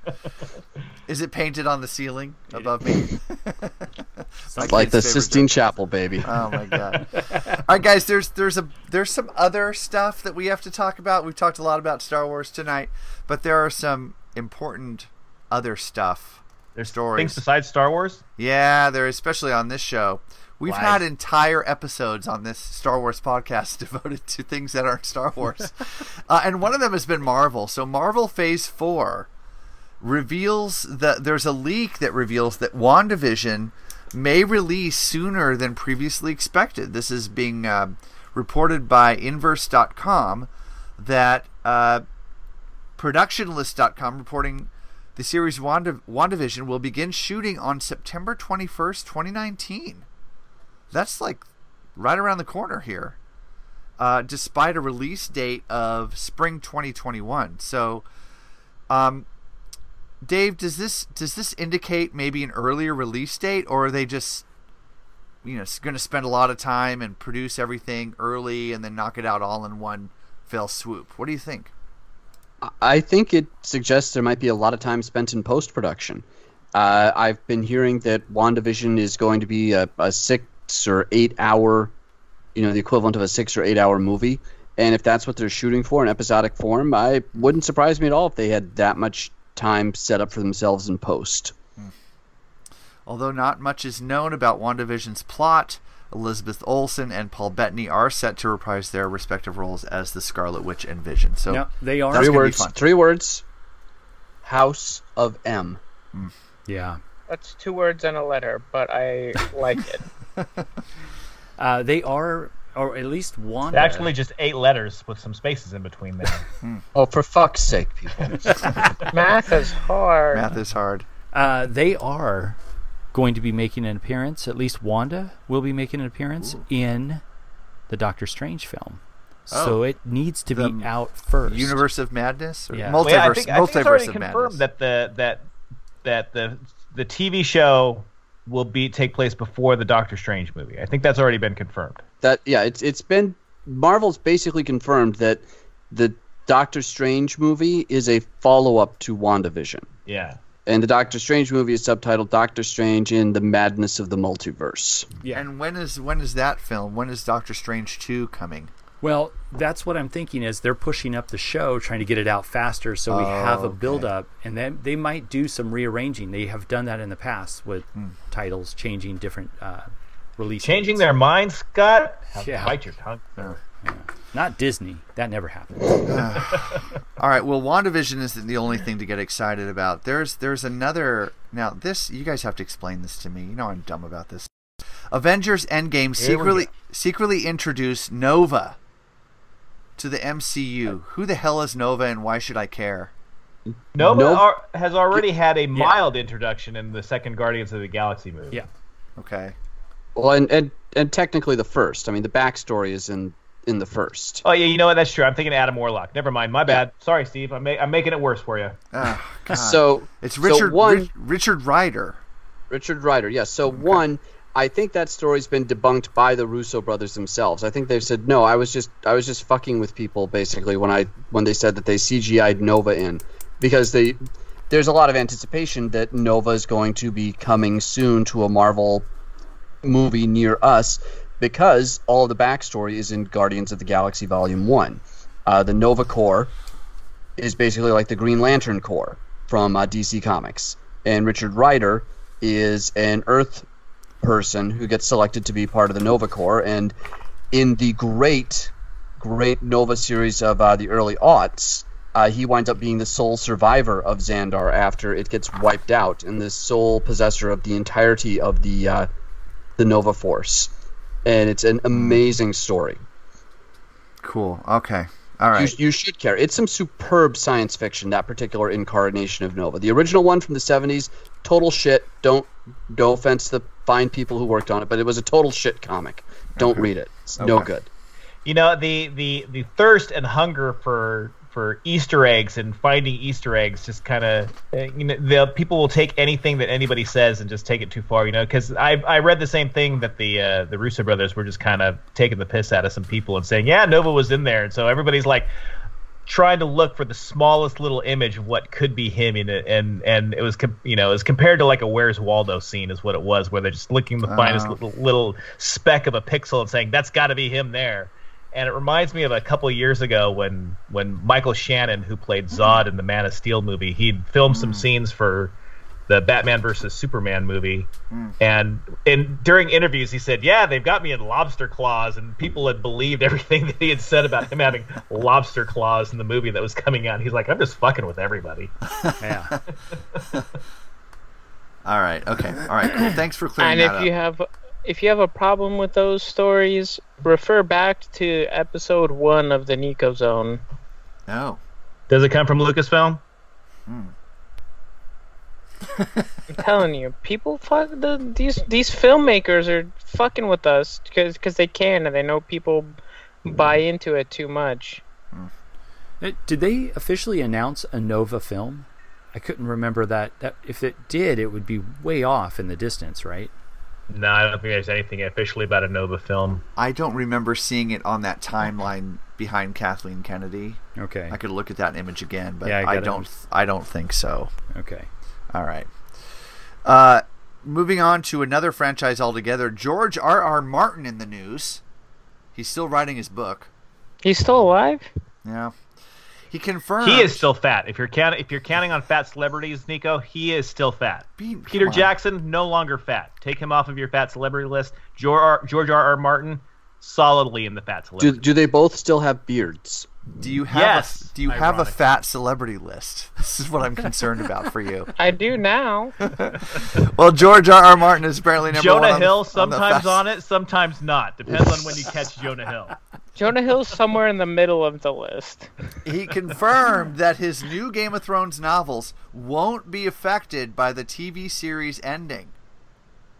That's right. When this is according to comicbook.com, when a famous storyline is adapted into another medium, creatives are always forced with the challenge of how closely to honor the source material. In the case of George R. R. Martin's A Song of Ice and Fire series, its adaptation, Game of Thrones, concluded earlier this year. And, um, well, George Martin. disappointing way. George Martin was asked, "Well, is it going to line up with your novels? Is is your are your novels going to line up with the TV show?" And he says, "No, it doesn't change anything." Martin revealed. He said, "Look, you can't please everybody, so you've got to please yourself." No, don't not buy my book because you watched the show. It's totally going to be different. You have to buy the book so you know what actually happens. Hmm. I was Give me say- your money. Can can I just say, do we care at this point? Does I mean, I love pop culture and I love Game of Thrones, but I'm gonna get it. So why? There's gonna be millions of people buying the damn book. So Right. He's just yeah, it- because it's not the same as the show. You know what? Nobody's talked about it since the damn show ended, so he needed to get that six month plug in, and he'll be writing it in about a year and a half. So who Okay, cares, right? You guys are gonna love this. And scrolling down a little bit, this is this is the best quote in this that I've ever read from George R. R. Martin. Actually, he says, "I don't think the TV series was very good for me." The author admitted, "The very thing that should have speeded me up actually sh- slowed me down.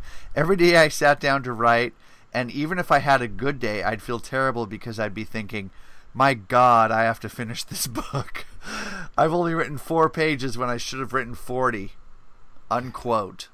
You know, there's something to that though, because could you imagine? Yeah. Could you imagine if if the Harry Potter movies finished a- ahead of all the Harry Potter books? It's, it's crazy to think about that. Yeah. Like really, what does that do for the for the book market? I mean, it it it takes the people who who did pick up the book because they were interested in this in the series and they wanted to know more about it. I don't I don't think the people because the people who read it before the TV show they'll read the book fine. Yeah. But the people who who picked up the book because of the TV show, do they go back to the book? No. I don't think they do. Nope. No.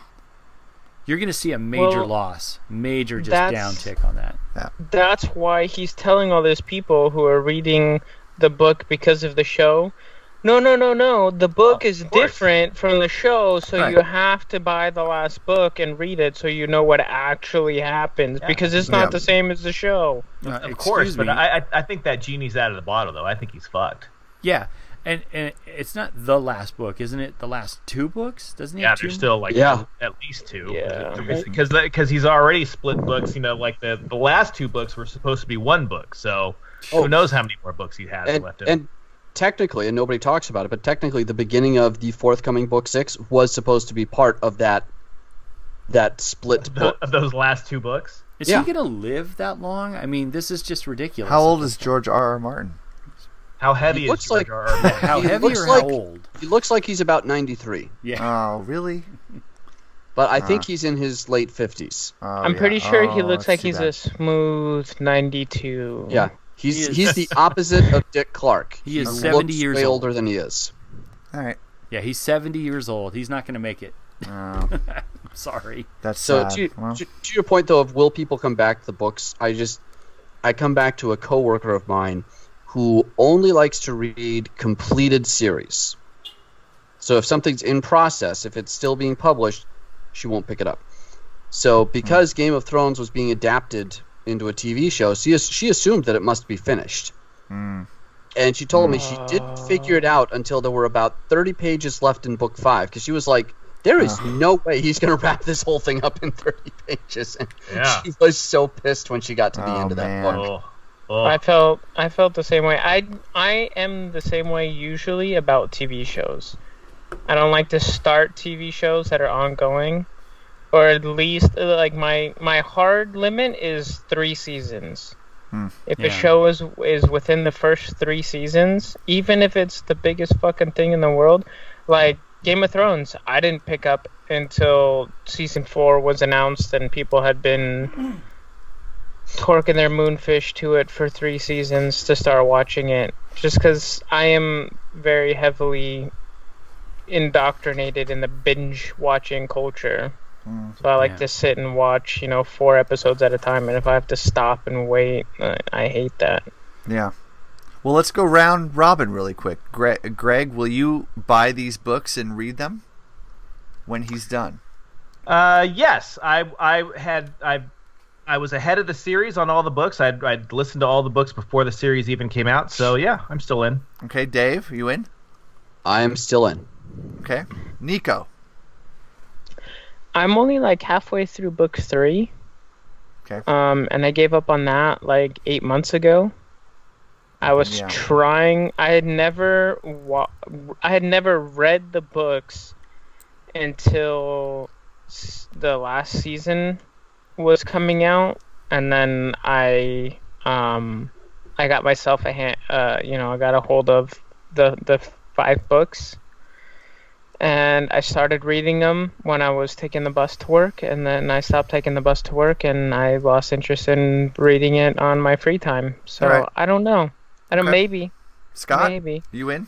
Yeah, I I would say out of curiosity's sake, Mm. yes. But Mm. I honestly I would be like I don't even care at this point. I would only buy them for my son because I know he loves them. Mhm, mhm, so mhm. I would do that, and Every then I good would dad. borrow his books. Yeah. So I only read book one. Uh, I stopped after that, and it was brilliant. I loved it so much. I plan to continue, and if I get through the others, I will probably read these as well. You know the Might take the, me 10 years, the- but I'll get there. The, the problem with the series is it is um, it, it is declining returns on it because it is Mm. the first book is by far the best. The second one is good, and they get progressively worse from there. The Oh, last yeah. two books are a chore to get through. And I'm also kind of on the on the Duly same noted. the same boat as Dave's was Dave's friend coworker with reading an entire series.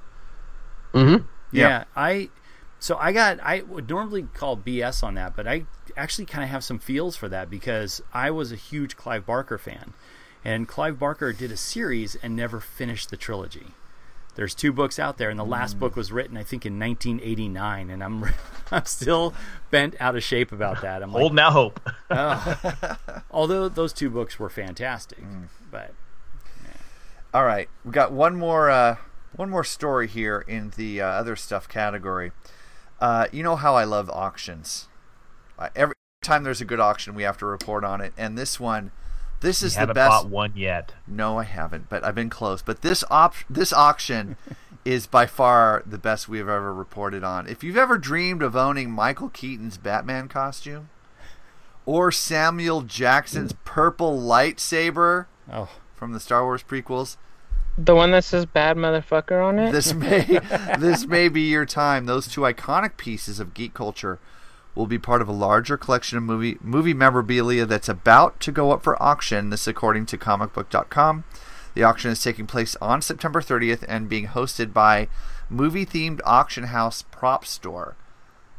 Okay, so you got I got to run this down. So really quick, uh, the auction is expected to take in over seven million dollars. Lots of stuff. About 900 items. High value items include, okay, get this Star Wars A New Hope, Tantive 4 Stormtrooper helmet. So, one of the original helmets from the scene on the Tantive 4. Sold. Expected to take in uh, between 145 and 218,000. Okay, oh not sold. shit! Yeah. Yeah. 145 grand will get you in the conversation for an original Stormtrooper bucket. God. Uh, Sam Jackson's Star Wars prequels lightsaber about 120,000. Now, this is where it gets really super interesting. Mel Gibson's William Wallace sword from Braveheart. S- 60 grand. Freedom? 60 grand.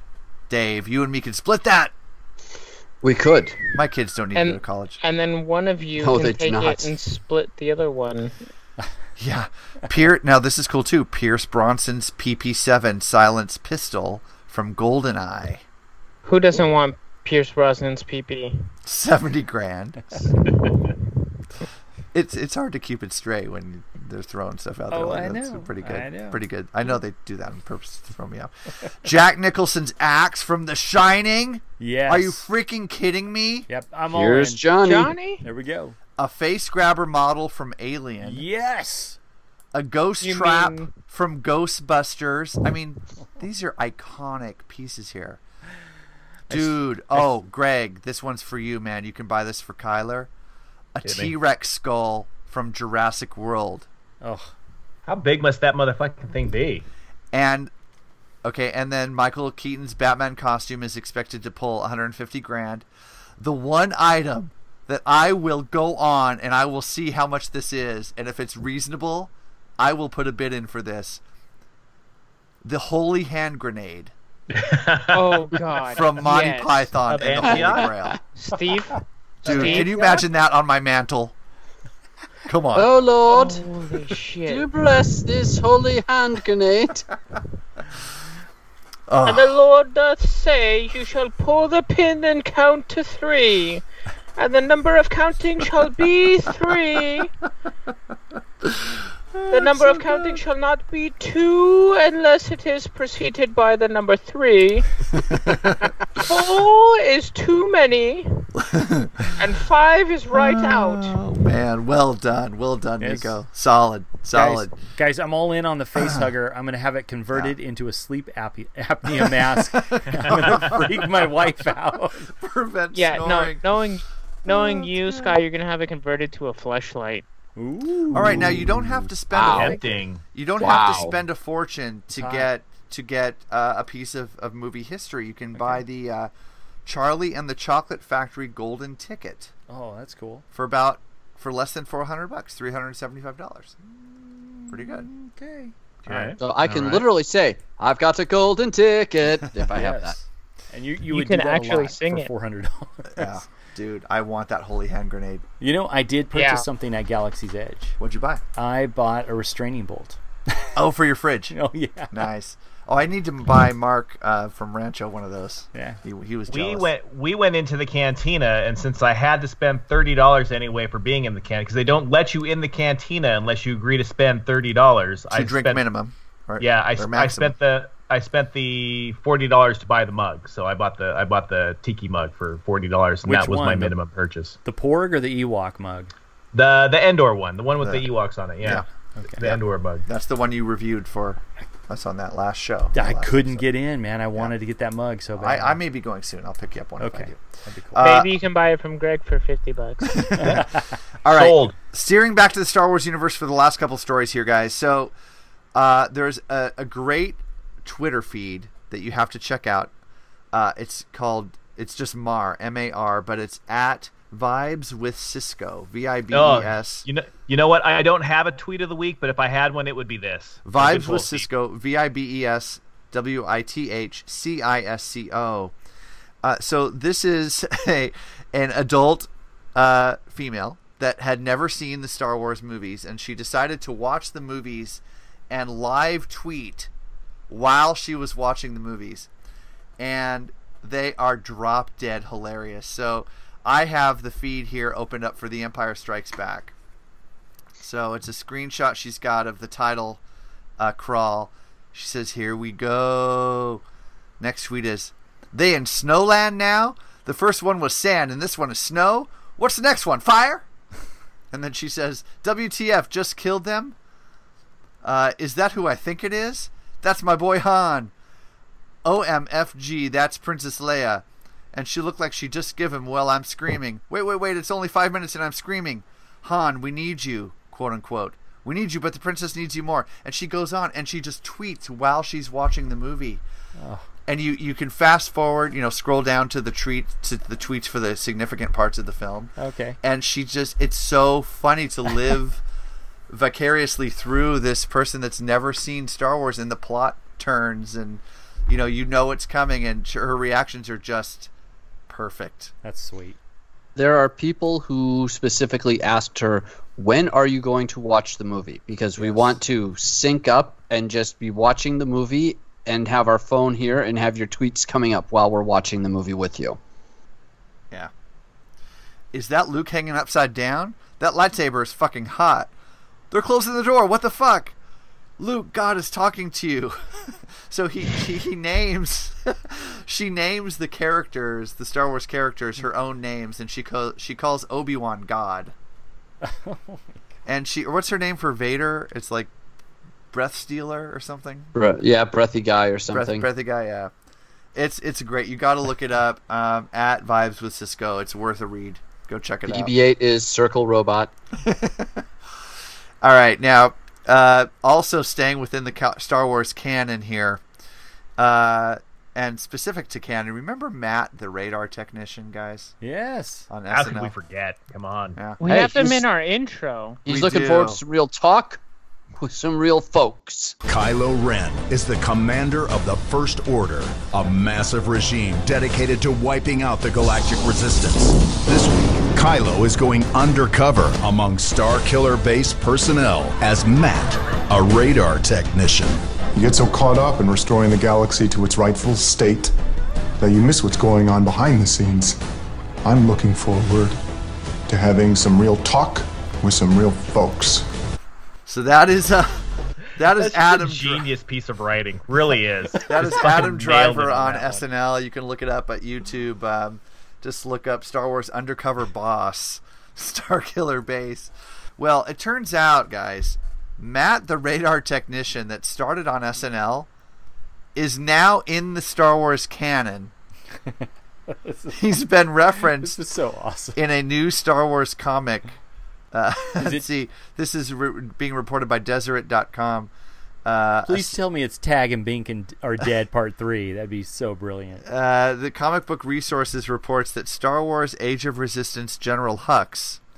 So that's the that's the comic book series, Age of Resistance General Hux, follows Domhnall Gleeson's Hux, who manages the day the day to day operations of the First Order in Star Wars Episode Seven. Uh, before being sidelined by Kylo Ren in The Last Jedi. In the comic, Hux and Kylo Ren find themselves on a sabotage spaceship. After surviving a crash, Hux sets out extracting revenge on those he feels are responsible for the accident, an admiral who bullied him as a child, and, quote, a radar technician, unquote. so he is at, Matt is referenced in the Star Wars canon. That's just beyond cool. Brilliant. I love that they did that. Yeah. Awesome. So go look it up. If you haven't seen it, well worth a viewing. Star Wars Undercover Boss, Star Wars uh, Star Killer base on from SNL. All right, guys. That that we're at the end of the show. Usually, usually there's music that's playing. I know. When when we reach this part of the show. Well, all I'm right. very confused. I, I, I, I have no idea what's going on right now. yeah, me neither. Um, that's that's that, and that's a problem. Uh, maybe this guy knows what's going on. Bob Iger. All right, get us out of here. All right, just as I was saying, as I was saying, we have Okay. we have some uh, speculation to cover, guys. I've got one more Oh, tab. there's an, a- an after show spoiler. Is that what we're doing? Yes, one more tab is open on my browser. All right, the Wretched Hive After Dark. Here we come. Usually means that I've got one more story to cover, but this is speculation for episode nine. So we're going to talk a little bit after After Dark. the close, the the show close ends here, and we're going to do some speculation talk. All right. We There's need a a, big- sexy music bumper for the Wretched I Hive After know, Dark. I know. Maybe we, yeah, we do. We need to, we need to work that up. Oh, you need that music from me. Yeah, I need the porn music. Okay. Scott. Yeah, yeah. I'll get that over to you. Are we uh, doing some final thoughts then? Uh, we are. Well, and if you've ever wondered if we're going to do final thoughts, uh, you can leave us a message about that on the Wretched, Chi- um, hmm, on the Wretched Hive hotline at 562 455 4483. That's 562 455 Hive. That's HIV in case you can't spell Hive. Get him right. And he goes, oh, uh, oh my God. I am just choking Facebook? this. God. How many of those beers did Facebook? you Too have? many. Oh my Too God. many. Oh, Facebook. You Standard- can also find us online at facebook.com forward slash Wretched Hive Podcast. Zuckerberg. Get on that mic. Let's see. Oh, Facebook. Oh. Um, Twitter. Yeah, we got it. We got a Twitter feed. That's right. Uh, Wretch Hive Pod at Wretch Hive Pod. What else? Instagram. Instagram. Wretched Hype seventy seven. Um, my Google MySpace. Podcasts, Podbean, Yeah. Stitcher. iTunes, Yeah. Stitcher. How do we get on Spotify? How do we do that? Uh, we are on Spotify. make You can music. find us Are on we? Spotify. Yeah. Oh. Oh wait, no. Are we on Spotify? I don't know. I think I, I think we had to pay for that one, Oh, okay, that and makes sense. And I was like, yeah, no, no. Sponsor us so we can be on Spotify. Yeah. Yay! And listen, if you haven't checked us out uh, or reviewed the show on iTunes or Apple Podcasts, as it's now called, please do so. That helps us a lot. Um, tell us what you think of us. Five stars, one stars, any number of stars. We don't care. Just review the show, and, and uh, we want to connect with you. So do it. Yeah. Guys, episode 95 is mercifully coming to an end. Final thoughts. Congratulations to the Dodgers setting the single season National League record for 250 home runs hit in a single season. Nice. Wow. Hey, fifty dollars for that With mug? three weeks to go, too. Guys, have a great couple of weeks, and may the force be with us all. I'll take Latich now for 800. Greg, I'll take that mug for fifty bucks only if you have Remington Steele's PP in it. Oh, Damn it! It's a but Wow. it's, it, it was James Bond's peepee, not uh, not Remington Steele's. Well, it was that. Remington Steele because Pierce Brosnan. God, good pull, Scott. Yeah. Hmm. All right, guys, we've got one more story to cover. This is serious speculation about Star Wars Episode 9, The Rise of Skywalker. This is a This- story. Hmm. This really is the Wretched Hive After Dark. It is. It it's is. literally dark. It out. is. Yeah, I know. I know. This- Dave this- is like, oh my god, we're doing speculation time. Come on, Baldwin, I got to go to sleep. This really could be true, though. All Come right, on, Dave's got a client meeting in the morning, probably. Probably. All right. So th- there's a lot of speculation about who what who is the Skywalker that will be rising in this movie. The rise of Skywalker. What does that actually mean? Is it Who is it- does number two work for? is, is Hey, it, hey, hey, get down. if you're if you're Conan O'Brien, if you're a follower of his, you might think it's the uh, it's the next title of a Star Wars porn film, The Rise of Skywalker. Yes. as we covered on the show. Uh, but you know, so is it? Does it? Is it referring to to Princess Leia? She clearly has some Skywalker blood. Is it referring to Luke, who presumably died in Episode Eight? We're not sure. We're not. And we, rose again on the third day, like We- the Messiah that he is. we think he's probably going to be a Force ghost, but who knows? He could rise again.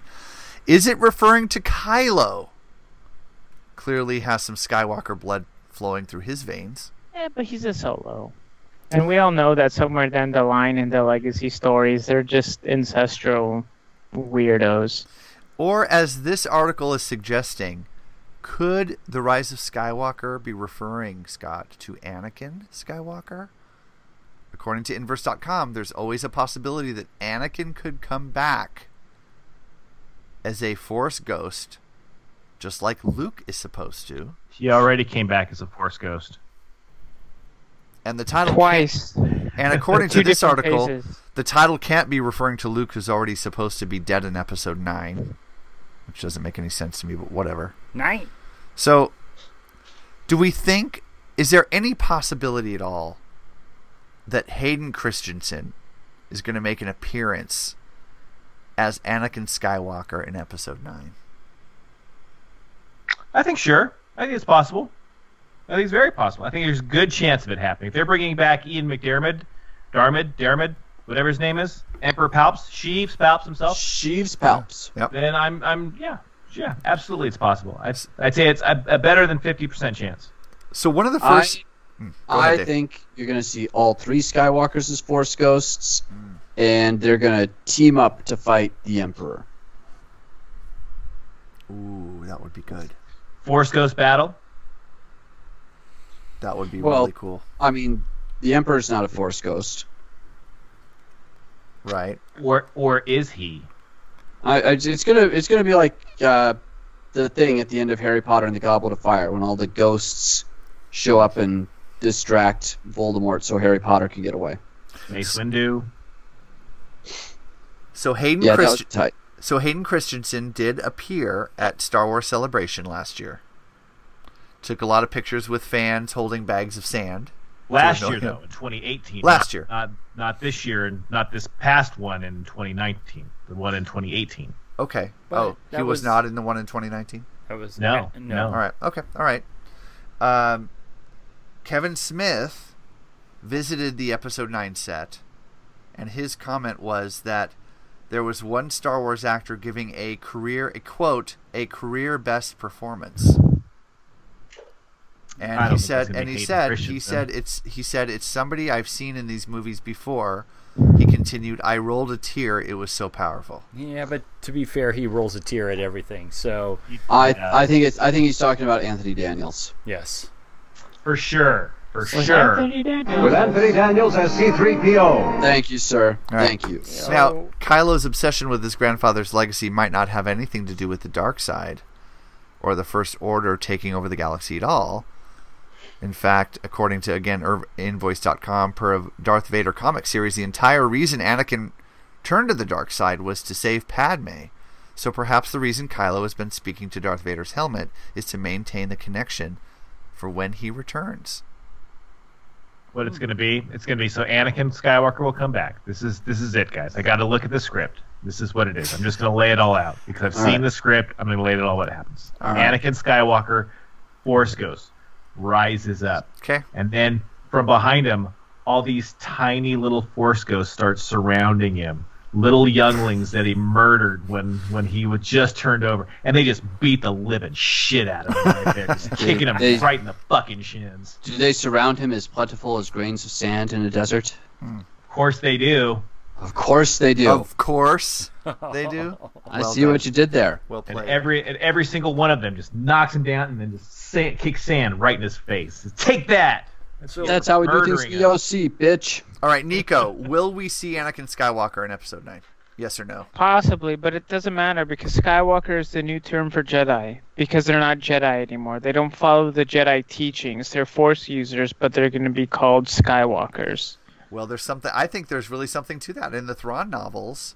They talk about uh, uh, on Thrawn's home planet. He says we call force sensitive Skywalkers because they use them to navigate interstellar, uh, high speed interstellar runs, and the Thank Force you. users can steer help steer the ships.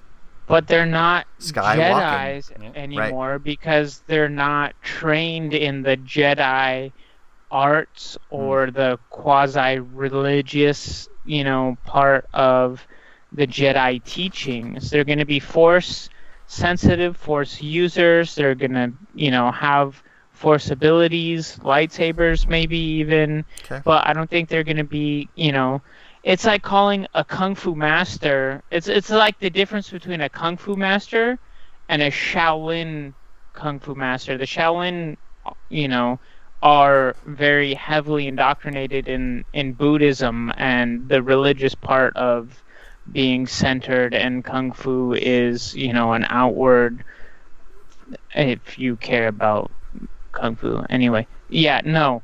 Um, Skywalker, I think, is going to be a new term for somebody who uses the Force, um, Okay. Like li- a Jedi might have, but without being a Jedi because they're not trained the same way. Okay. I like it. I would be disappointed if that's the way they go. Come on, Rise of. Skywalker, I and it's, wouldn't. you're not talking about a Skywalker bloodline. Come on, that would be annoying. No. How are they going to tell us that this is the end of the Skywalker saga? That there are no more Skywalkers in the Star Wars universe going forward because that bloodline is gone and over and done? And then you're going to say that this movie is called The Rise mm. when it's actually The Fall. So you have to, you know, reinterpret the term Skywalker. Okay. All right, And Scott. what have the what have the Skywalkers been for the entire saga, if not the most powerful and advanced Force users that we've seen? Okay. All right. Fair enough. That's that's a really interesting point of view on that. I, I, I kind of like what Nico's saying right Yeah. there. But uh, I want to say something a little bit extra. Are we not addressing the leaked footage that came out? Because there's what, actual what leak footage are you referring There to? There is leaked footage that reveals a special character, and I want to bring up something that kind of touches on that footage, and I don't want to say it if nobody else has read about it or seen it. I don't think I've seen it. Okay. Pixar didn't happen. Yeah. Okay. I'll All right. send I'll send the dick pics right over to you, Nico. Jesus. Okay. Um, so we think it's a possibility. Are, are we in? Are we in uh, agreement that it's a possibility? Leaning towards yes if you're Greg, and leaning towards me no if you're me. But sort of it's a possibility. But for It's Anakin appearing in the episode nine. I think Anakin will appear. Wow, really? I think yes, I do. Okay. Uh, I, I think everybody's going to appear. No. Yeah. There's a Scott possibility. thinks we're going to appear in it. Biggs. I think yeah, Biggs will be there. Okay. Wedge. Wedge. So I want to I want to say that the Skywalker. I, I like what Nico's saying. It, it- there is a possibility it could go down that that road. That Skywalker becomes a universal term Mhm. for what we've known as Jedi. Um, but I think there's something more there. I think it has something more to do with Leia. I think Leia is going to be the Skywalker Yeah, I, you know what, and, and Steve, I'm kind of surprised you're not down with that because it's you know it's it's an evolving of the Jedi Order. They're no longer the Jedi. It ties you know it ties into the what what Scott's hates, but you know it helps tie the story together. Is that the Jedi as a religion are dead and they're evolving and now they're the Skywalkers. You know, I'm I, I think I'm down with it. Okay, and I'm, I'm kind of surprised you're not. And and to not argue with Greg on that, I don't hate it. I just think it's done differently. I no, like not, how, not not you, Scott. Steve. Steve's the one. I'm- Oh, I I'm thought you said me. Sorry. No, no, no. Yeah, no. You're you're see, I you're you hated Last Jedi, but you still want to see a progression to all this. and You want it to all tie together to have to have some redemption for it, and that's what makes you the wonderful person you are. Steve, that son of a bitch over there, is like, just give me the old stuff. Well, okay, so here's my thinking on this. I don't think they they covered the idea of Skywalker as a generic Force user in the novels in the Thrawn books. They covered that. So that is part of the canon, and that's cool. And I I like it. I think it's really cool. But if you're gonna make one of the you know tentpole Star Wars films that that really the the Star Wars has a lot of different properties now, but it's it's about the movies. The core of Star Wars to me is still the films. And so if you're going to have Mark Hamill in this film, you're going to have an unresolved uh, Rey's lineage in this film. And you're to you're going to call the film The Rise and then you're going to have Leia, who we all know the actress has passed away, but she's in this film and you're trying to resolve what the rise of Skywalker means, and you're going to say, no, it's not about any of them. It's about this new generation of Force users that are actually Skywalkers, because, you know, and try to try to retcon that for the audience. I, I just don't. I don't see them doing that. I, they this is the closure of the Skywalker saga. The Rise of Skywalker has to refer to a person in this film, not a a a group of individuals that happen to be force users. I think that would be a total cop out on the part of the filmmakers. It's been covered in the novels. Okay, I I rewatched the trailers. Okay. And I re-listened to some of the interviews with JJ Mhm. about the Carrie Fisher footage. So I want you to reevaluate the trailer you've seen and think about this for a second. Okay. The reason why I, I mentioned Leia as my go-to, I mean, yes, I would love to ultimately see it turn into something different, like from Jedi or Sith into this generic kind of Skywalker thing. I, maybe not that easy, but I want you to, I want you to strip this down into a very simple look at the trailer for a second. I think Skywalker is definitely referencing Leia. We know Leia is a Skywalker, even though she's married to Solo or was split from Solo, whatever, but she's a Skywalker. And she has that power. And We saw her do her Statue of Liberty thing, and we She's all in the trailer for like five seconds. Right. So look at that again and look at the scenery that's around her. Okay. Okay, they've purposely said they re-used old footage or footage that was not used previously and re-edited it into a way to make it look like it fits into a specific scene in that movie. Look at the scene in the new trailer from D23, and the only stuff that matches in the new trailer is when Rey is slicing and dicing those trees. Hmm. I think Leia is going to be exposed as somebody who has trained more than what we all made fun of her and her Statue of Liberty force use ability, that she actually is a Jedi. Hmm. And she is training Rey properly. I think there is a connection there between look at the look at the scene with Leia again that we've seen. Okay. And it matches the trees. So she's in a forest area. She is in Huh. what looks identical to what Rey is standing in there chucking. And she's not just throwing her saber around, chopping trees down. There is a training remote floating in that same scene. No, I can't believe that I'm saying this, but I'm gonna agree with Scott on this one. Wow. Twice in one night, Nico and I have agreed. Um, I didn't get a chance because I got a lot of shit thrown at me for not being here for the review of the trailer, but also a couple of things dick. needed to be pointed out. You guys made a couple things I needed to correct on there, and that was when all the Rebel Alliance or all the Resistance ships are coming out of hyperspace. Two things happen: they are in an atmosphere, they're not in space, which we've only seen one person do, and that's Han. when he comes in to start Killer Base. So we know that's a risky move. So the entire fleet is coming into an atmosphere and not space. And then second, somebody pointed out it might have been Dave, Steve, I can't remember. There are no Rebel Alliance X-wings in there. They are all Resistance X-wings. Go back and look at that high definition picture I posted. They're all the Poe Dameron ones. So or styles. I agree. Okay. So, um, I had a million other things I wanted to talk about, but that's why I want to bring up the Leia thing. I think Leia is going to play a big part. So you think the rise of Skywalker is the rise of Leia Yeah. as a powerful Jedi? And there might that be more to Rey. it than just that. There might be a Rey connection because we know that they're going on an adventure for something. The only thing I could think about why all of the group would be back, why JJ would say they're going on an adventure, is they're trying to find out if what Rey was re- was revealed to Rey by Kylo as her just being a nobody was ultimately a lie, and she's trying to seek out and find the answer herself All right. about her parents and her lineage, and that could lead to more Skywalker information. Breaking news. All right. Quick question: Do we think we get to see Han Solo as a Force ghost? No. No, Okay. hell no. Nope. Yeah, That's not no. happening. I Han's didn't. gone. I didn't think so, but I thought maybe because the whole group is coming back together for Episode Nine. I, But per- I personally think the rise of Skywalker refers to Shmi.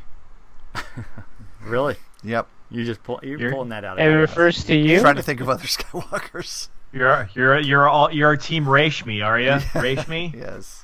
Oh. oh dear God. Is that a Twilight? Is that the name of the kid in Twilight? Well, I'm I'm making that Rashmi? up, but that but that's the the, the Rey like- e- the, the Rey equals Shmi storyline that people are bullshit storyline that people are throwing out there, which is oh, complete the- total garbage. the time loop where Yeah, the she, time like, loop. goes back in time in the mirror of infinite rays and becomes Anakin's mother. Now, No, I thank you. I can't believe I know this, but the name of the kid in Twilight is the combination of two characters' names, and I think it's like Redesme or something. like that. So, it's the worst thing ever. All right, let's. Since we're talking about Twilight, that means we should shut this down. Um, we've only got Oh, 100, 105 days Yeah. until the, the rise of Skywalker. 107 according to my As we record, it's does 107, but because nobody's, drop on lis- Friday, nobody's listening to this on Wednesday. so as the show drops, it's 105 days, as I was Well- just saying. To the He re- speaks to us from the future. God. Unfortunately, Nico, I had to listen how to long this entire been on show on show? Wednesday. uh, and we hope that you will be seeing it with us on Friday, uh, December 20th, 105 How- days from today. How many days until the Mandalorian? How many days until that one, Steve? Steve. I gotta isolate that. That's good, Steve. That was the best. Um, I don't know. When is it? Uh, October 12th? November so, Uh, November, November November 12th. November 12th. So it would be 105 days from. Today. Oh, excellent. Good. Good, All right, guys. good. Have a good night. We're out of here. Um, we'll see you soon. Yeah. Bye bye.